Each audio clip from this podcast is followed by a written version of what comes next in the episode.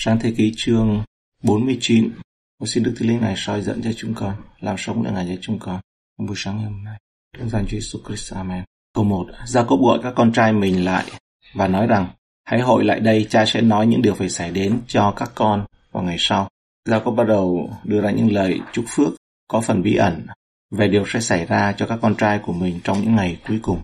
Jacob đóng vai trò quan trọng cuối cùng đối với tư cách là một tộc trưởng, là một tổ phụ và là người thừa kế của Isaac Abraham sẽ lần lượt tuyên bố một phước lành cho mỗi người con trai.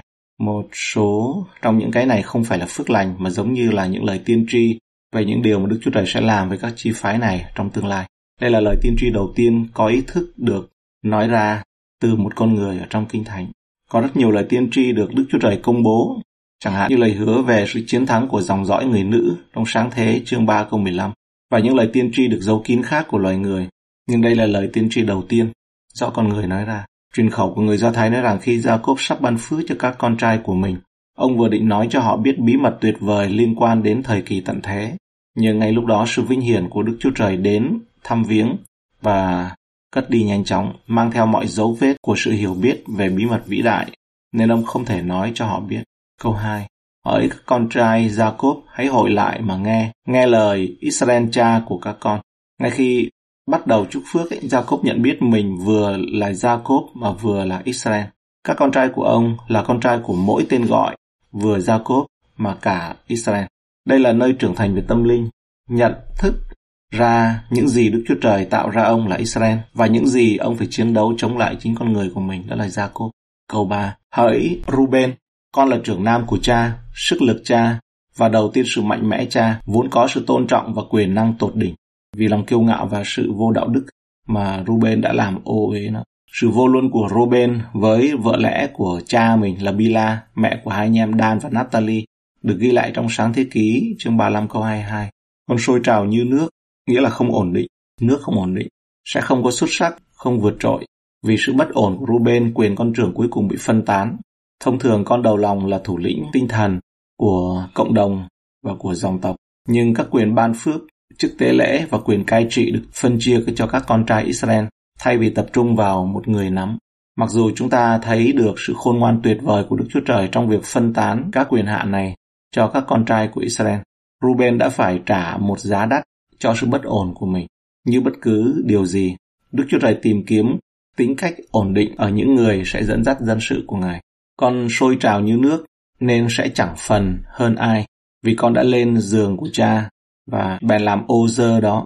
Nghĩa là Ruben sẽ không có được vượt trội, không xuất sắc. Bộ tộc Ruben không bao giờ xuất sắc, không có nhà tiên tri, không có thẩm phán, hoặc không có một vị vua nào đến từ chi phái Ruben.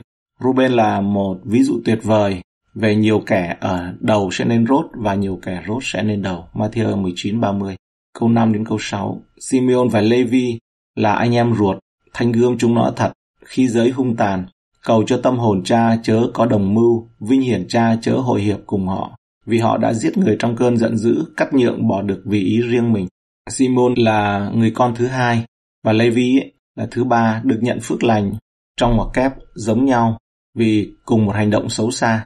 Họ là công cụ của sự tàn ác khi họ quét sạch tất cả những người đàn ông của Sichem để trả thù cho việc cưỡng hiếp em gái Dina của mình. Sáng thế ký chương 34 câu 25 câu 29.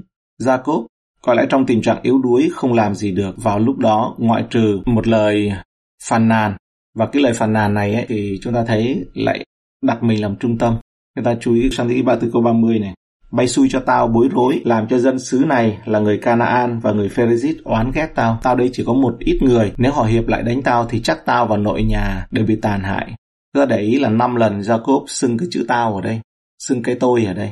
5 lần. Nó tập trung vào mình đấy. Cho nên thường những sự phàn nàn, những sự mà làm bầm thì đều nói về sự ích kỷ của mình. Thậm chí cả tự ti mặc cảm nữa. Bởi vì tôi là quan trọng. Tuy nhiên, về phần ông thì đã giải quyết nhưng mà còn Chúa ông về Jacob nhưng mà Chúa cũng nhớ những sự kiện này. Tội lỗi của quá khứ có thể quay trở lại và ám ảnh chúng ta. Ngay cả khi được tha thứ, chúng có thể mang theo những hậu quả mà chúng ta phải đối mặt cả đời. Ở đây đang nói về hai con trai Simon và Levi. Câu 7. Đáng rủa xả thay cơn giận dữ họ vì thật là hung nại mạnh đã rủa xả thay khí giận họ vì giữ dằn thay.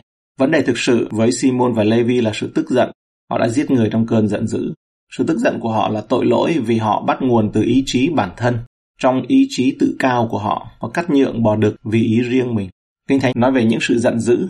Chúa có nói về những cái sự giận dữ và khi giận đừng có phạm tội. Ephesos chương 4 câu 26. Rồi sự giận dữ làm cho thay đổi cái tính cách. Phải bỏ khỏi anh em những sự cay đắng buồn giận, tức mình, kêu lên mắng nhiếc cùng mọi điều hung ác. Ephesos chương 4 câu 31. Thông thường, sự khác biệt giữa cơn giận tin kính, chính trực và cơn giận vô đạo đức đó là nó xuất phát từ ý chí xác thịt của bản thân. Ta sẽ phân chia họ ra trong nhà Gia Cốp, tản lạc họ trong dân Israel. Lời tiên tri về sự chia rẽ, phân tán, hóa ra là một lời nguyền cho Simeon. Chi phái Simon là chi phái yếu nhất trong số 12 chi phái. Trong dân số ký chương 26 câu 14 thì họ chỉ có 22.200 người, tức là cái số nó ít nhất trong các chi phái.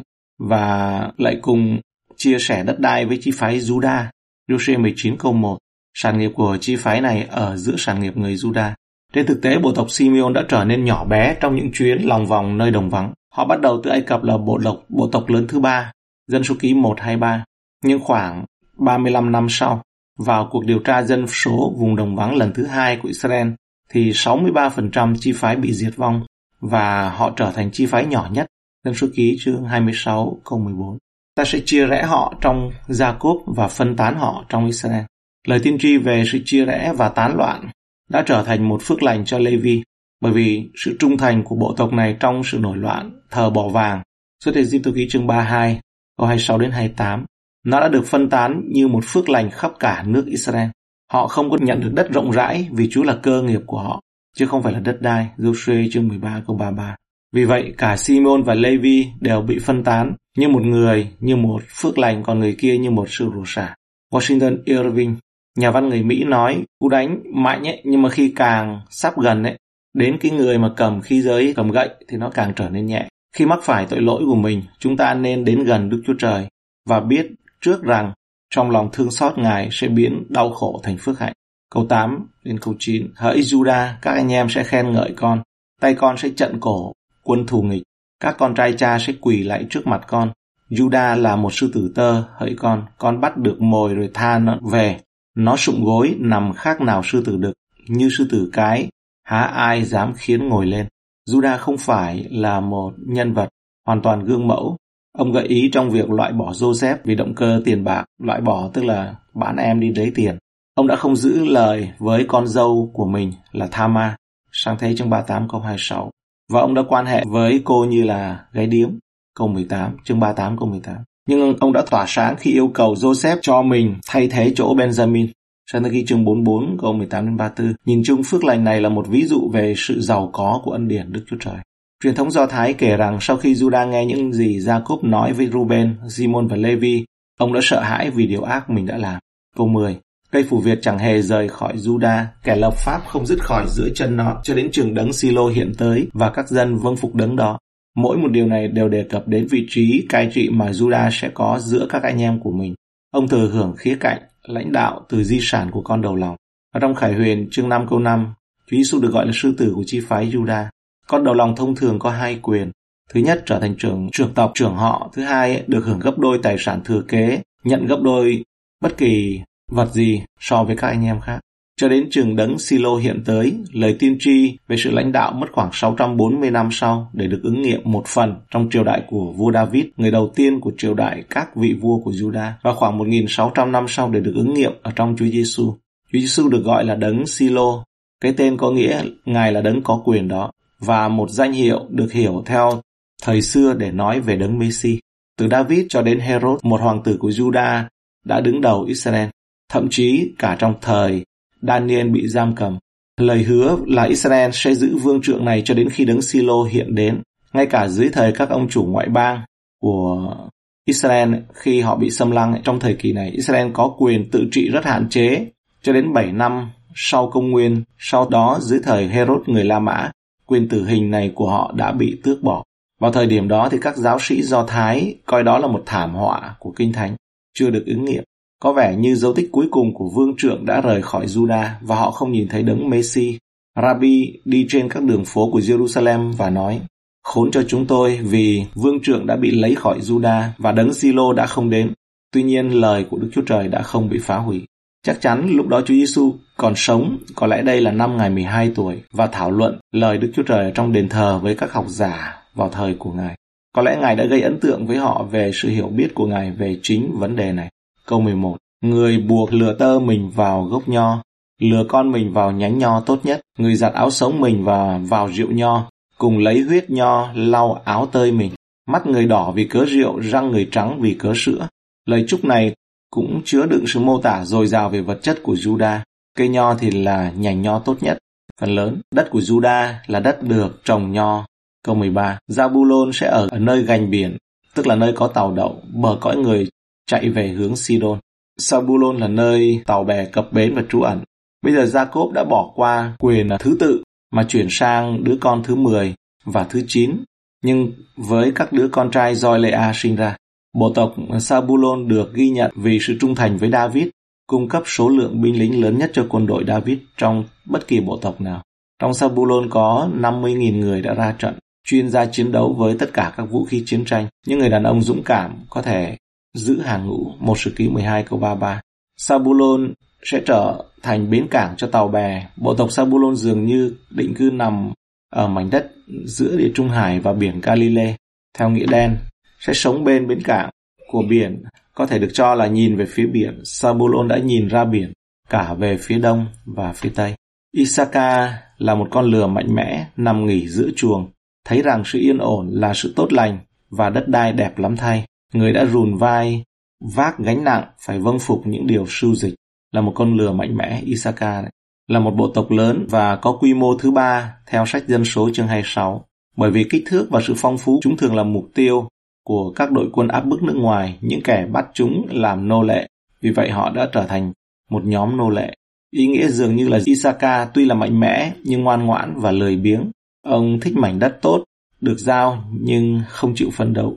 Cũng có ý kiến khác ngày nay thì cho rằng chi phái Isaka thường đi sau chi phái Juda và đó là chi phái để cầu thay.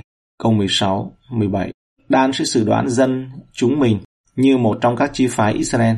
Dan sẽ là một con rắn trên đường, một con rắn lục trốn nẻo cùng, cắn võ ngựa làm cho kẻ cưỡi phải té nhào. Chi phái Dan đã xét xử dân tộc của mình. Chi phái này cung cấp một trong những quan xét nổi bật nhất là Samson. Nhưng Dan là một bộ tộc rắc rối, con rắn mà. Họ đã đưa việc thờ hình tượng vào Israel. Jeroboam dựng một trong những con bê vàng thờ thần tượng của mình ở Dan, một các vua 12 câu 26 đến 30. Và sau này Dan trở thành trung tâm của sự thờ thần tượng ở Israel. Amos chương 8 câu 14 thì nói rằng tất cả những kẻ chỉ tội lỗi của Samari mà thề rằng hỡi Dan thật như thần ngươi sống. Hết thảy những kẻ ấy sẽ ngã xuống và không dậy được nữa. Một số người nghĩ rằng con rắn ám chỉ về ý tưởng Antichrist đến từ chi phái Dan. Dựa trên Daniel 11 câu 37, người sẽ không đoái xem các thần của tổ phụ mình cùng kẻ mà đàn bà vẫn mến. Người sẽ chẳng coi thần nào ra gì bởi vì người tôn mình lên cao hơn hết cả.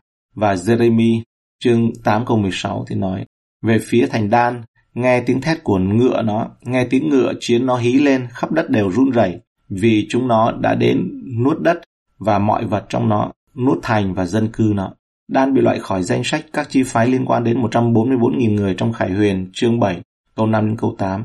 Nhưng Đan là bộ tộc đầu tiên được liệt kê trong danh sách các chi phái ngàn năm của Ezechiel 48. Đây là một dấu hiệu đáng chú ý về sự cứu chuộc của Đức Chúa Trời. Câu 18. Hỡi Đức Yêu Va tôi trông ơn chừng cứu của Ngài.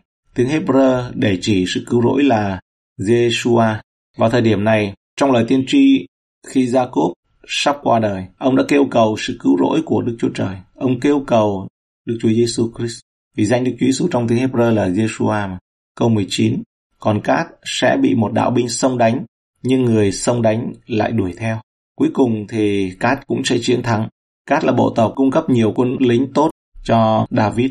Một sử ký 12-14. Cát sẽ bị một đạo quân sông đánh. Vào những ngày của Jeremy, quân đội nước ngoài đã áp bức Cát. Jeremy chương 49, câu 1. Vì sao Minh Côm được lấy đất cát làm cơ nghiệp, dân nó ở trong các thành của cát. Câu 20, do nơi Ase có vật thực ngon, người sẽ cung cấp mỹ vị cho các vua. Ông sẽ nhường ngôi cho hoàng tộc. Bánh từ Ase sẽ trở nên sung mãn. Trong phục truyền 33 câu 24, môi xe lại tiếp thu lời tiên tri này về a xe đấy chép rằng, nguyện cho xe được phước giữa các con trai Israel, được đẹp lòng anh em mình và được dầm chân mình ở trong dầu. Nói về sự sung mãn. Câu 21, Naphtali là nai cái thả chuồng, nói bày nhiều lời văn hoa. Naphtali nói những lời tốt đẹp. Đất của Naphtali nằm ở phần quan trọng của biển Galilee, vùng mà Chúa Giêsu đã thực hiện phần lớn sự giảng dạy và chức vụ của Ngài. Cũng phù hợp khi người ta nói về Naphtali rằng Ngài nói những lời tốt đẹp. Khi Chúa Giêsu nghe tin rằng bị bỏ tù, Ngài khởi hành đến Galilee và rời khỏi Nazareth.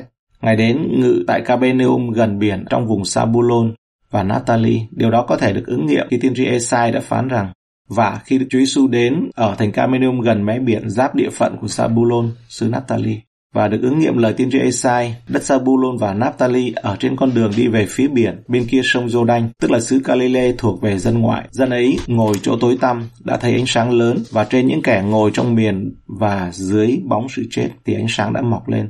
Matthew chương 4 câu 12 đến 16. Joseph là chồi của cây tươi tốt, mọc gần bên suối nước, nhành nhánh phủ bao trên ngọn tường. Đây là phần miêu tả lại cuộc đời của Joseph nhiều hơn là một phước lành cá nhân. Theo một nghĩa nào đó, các chi phái của Joseph đã được ban phước khi các con trai của ông nhận được phước lành của họ trong sáng thế kỷ chương 48. Câu 23, kẻ cầm cung đã ghẹo chọc người, bắn tên vào và hãm đánh. Mặc dầu Joseph bị bắn và ghét bỏ, ông vẫn là sinh trái tốt. Đó là vì cánh tay của ông được làm cho mạnh mẽ bởi cánh tay của Đức Giê-hô-va toàn năng. Của Gia-cốp, ý tưởng là bàn tay của Đức Chúa Trời đã đặt trên tay của Joseph ban cho ông sức mạnh và kỹ năng để sử dụng cây cung một cách thành thạo. Chúa ở đó ngay cả khi Joseph không biết điều đó. Câu 24 đến 25. Nhờ tay đấng toàn năng của Jacob nên cung người vẫn bền chắc, nhờ đấng chăn chiên là đá của Israel nên hai tay người thêm mạnh.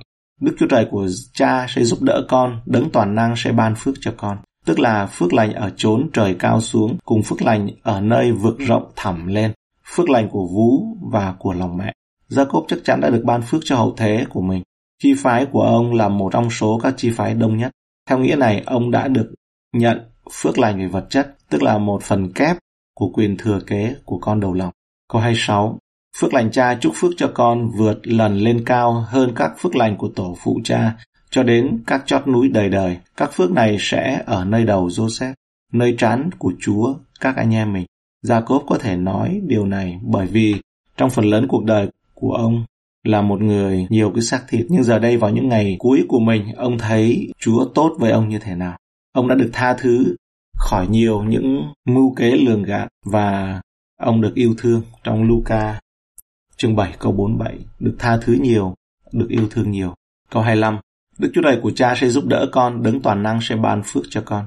Trong lời nói của mình về Joseph, Jacob liệt kê năm danh hiệu lớn của Đức Chúa Trời. Những danh hiệu này cho thấy rằng Jacob đã hiểu Đức Chúa Trời là ai. Khi chúc phước cho Joseph ấy, thì ông đã nói là Đức Chúa Trời quyền năng của Jacob. Mà trong tiếng Việt ghi là toàn năng đấy. Nhưng mà nguyên nghĩa là Đức Chúa Trời quyền năng, mạnh mẽ. Thứ hai là đấng chăn giữ, đấng chăn chiên của Israel. Thứ ba là hòn đá của Israel. Thứ tư ấy, là Đức Chúa Trời của cha ngươi. Và thứ năm là đấng toàn năng. Điều này tốt hơn nhiều so với khi Jacob gọi Đức Chúa Trời là Đức Chúa Trời của Abraham hay là trong sáng thí chương 31 câu 53 ấy, Jacob chỉ đấng của Isaac cha mình kính sợ mà thề. Bây giờ ông biết Chúa là ai đối với mình là Đức Chúa Trời quyền năng của Jacob. Một sự thay đổi nha. Câu 27. Benjamin là một con chó sói hay cấu xé, ban mai đi đánh chết mồi, chiều phân chia mồi đã được. Đây là bộ tộc nổi tiếng về sự hung dữ, để thấy mức độ to lớn của điều này. Thì hãy nhìn Ehud trong các quan xét chương 3, câu 15 đến 23, ấy, nói về cái sự mà hung khí của Ehud. Tuy là đây là cái phần tích cực, rồi vua Sauler trong 1 Samuel chương 9 câu 1, chương 14 câu 47 đến 52. Hay là Phaolô, lúc đấy là Sauler, trong chương 8 câu 1 đến câu 3, lúc mà A Tòng ném đá Ê Tiên. Sự tàn ác của bộ tộc này nói chung được thấy ở trong các quan xét 19 và 20. Câu 28. Các người đó là đầu trưởng của 12 chi phái Israel và đó là lời của cha họ nói đương khi chúc phước cho. Chúc một lời phước riêng cho mỗi người vậy. Jacob kết thúc phước hạnh, chúc phước của ông, sự chúc phước của ông đối với các con trai.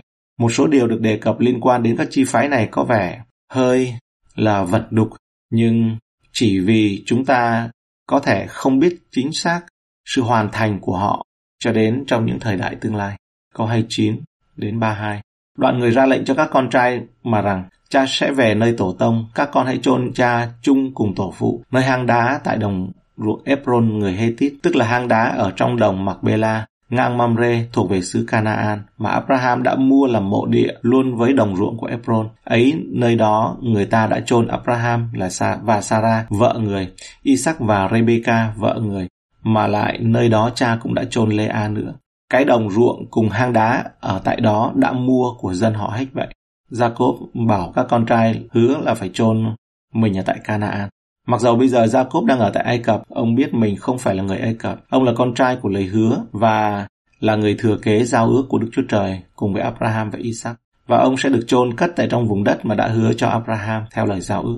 Ai Cập chứa đầy những ngôi mộ tráng lệ và vì lòng kính trọng mà Jacob có thể đã được chôn cất như một pharaoh, nhưng ông muốn được chôn cất ở trong một hang động tối tăm ở Canaan, vì Canaan là miền đất hứa. Câu 33 Khi trối mấy lời này cho các con mình xong, thì Jacob để chân vào giường lại, rồi tắt hơi, được về cùng tổ tông mình. Điều này kết thúc cuộc đời của tổ phụ cuối cùng của những tổ phụ vĩ đại, Abraham, Isaac và Jacob. Nhưng Đức Chúa Trời có thể và sẽ nuôi dưỡng những con người vĩ đại của đức tin khác để sử dụng họ. Sau họ, có ba thái độ cơ bản đối với cái chết, đối với sự chết. Trong số những người Hy Lạp cổ đại thì họ tuân theo cái có thể gọi là quan điểm chấp nhận cái chết những người Hy Lạp. Trong thế giới hiện đại ấy, thì chúng ta đang bị bán cho một cách tiếp cận là từ chối cái chết. Nhưng mà trong Kinh Thánh ấy, đó là thái độ bất chấp cái chết. Và một điều quan trọng, một bài học đó là Jacob biết được chính xác cái giờ Chúa cất mình đi. Đó là có nghĩa rằng đó là Chúa kết thúc cho Jacob. Hay Đức Chúa Trời Ngài bắt đầu và Chúa Ngài kết thúc. Và đối với Jacob cái câu này nó không đúng là tử vô kỳ. Jacob biết được cái giờ của mình. Nhưng Chúa Giêsu Ngài biết, Ngài biết đó là giờ ta chưa đến. Như vậy thì nếu như chúng ta nói rằng đếm ngày của mình ấy, dạy chúng con biết đếm các ngày của mình, nó là đây. Và trong cái sự cầu xin đó, trong sự hướng về đó, điều quan trọng là mỗi ngày chúng ta cần mang thập tự giá đi theo mình, là chết hàng ngày, tập hay là học chết hàng ngày đối với Chúa. Xin Chúa cho chúng ta được giữ phần trong những cái lời hứa này và là điều phước lành. Đó là ơn điển của Chúa lớn lắm. Khi mà chúng ta được biết được Chúa nhậm lời, đó là Chúa kết thúc cho chúng ta thì chúng ta sẽ không hoảng kinh và không có hoảng loạn nữa. Bởi vì Chúa Ngài biết cái điều đó. Cảm ơn Chúa. Chúng ta cầu nguyện đây.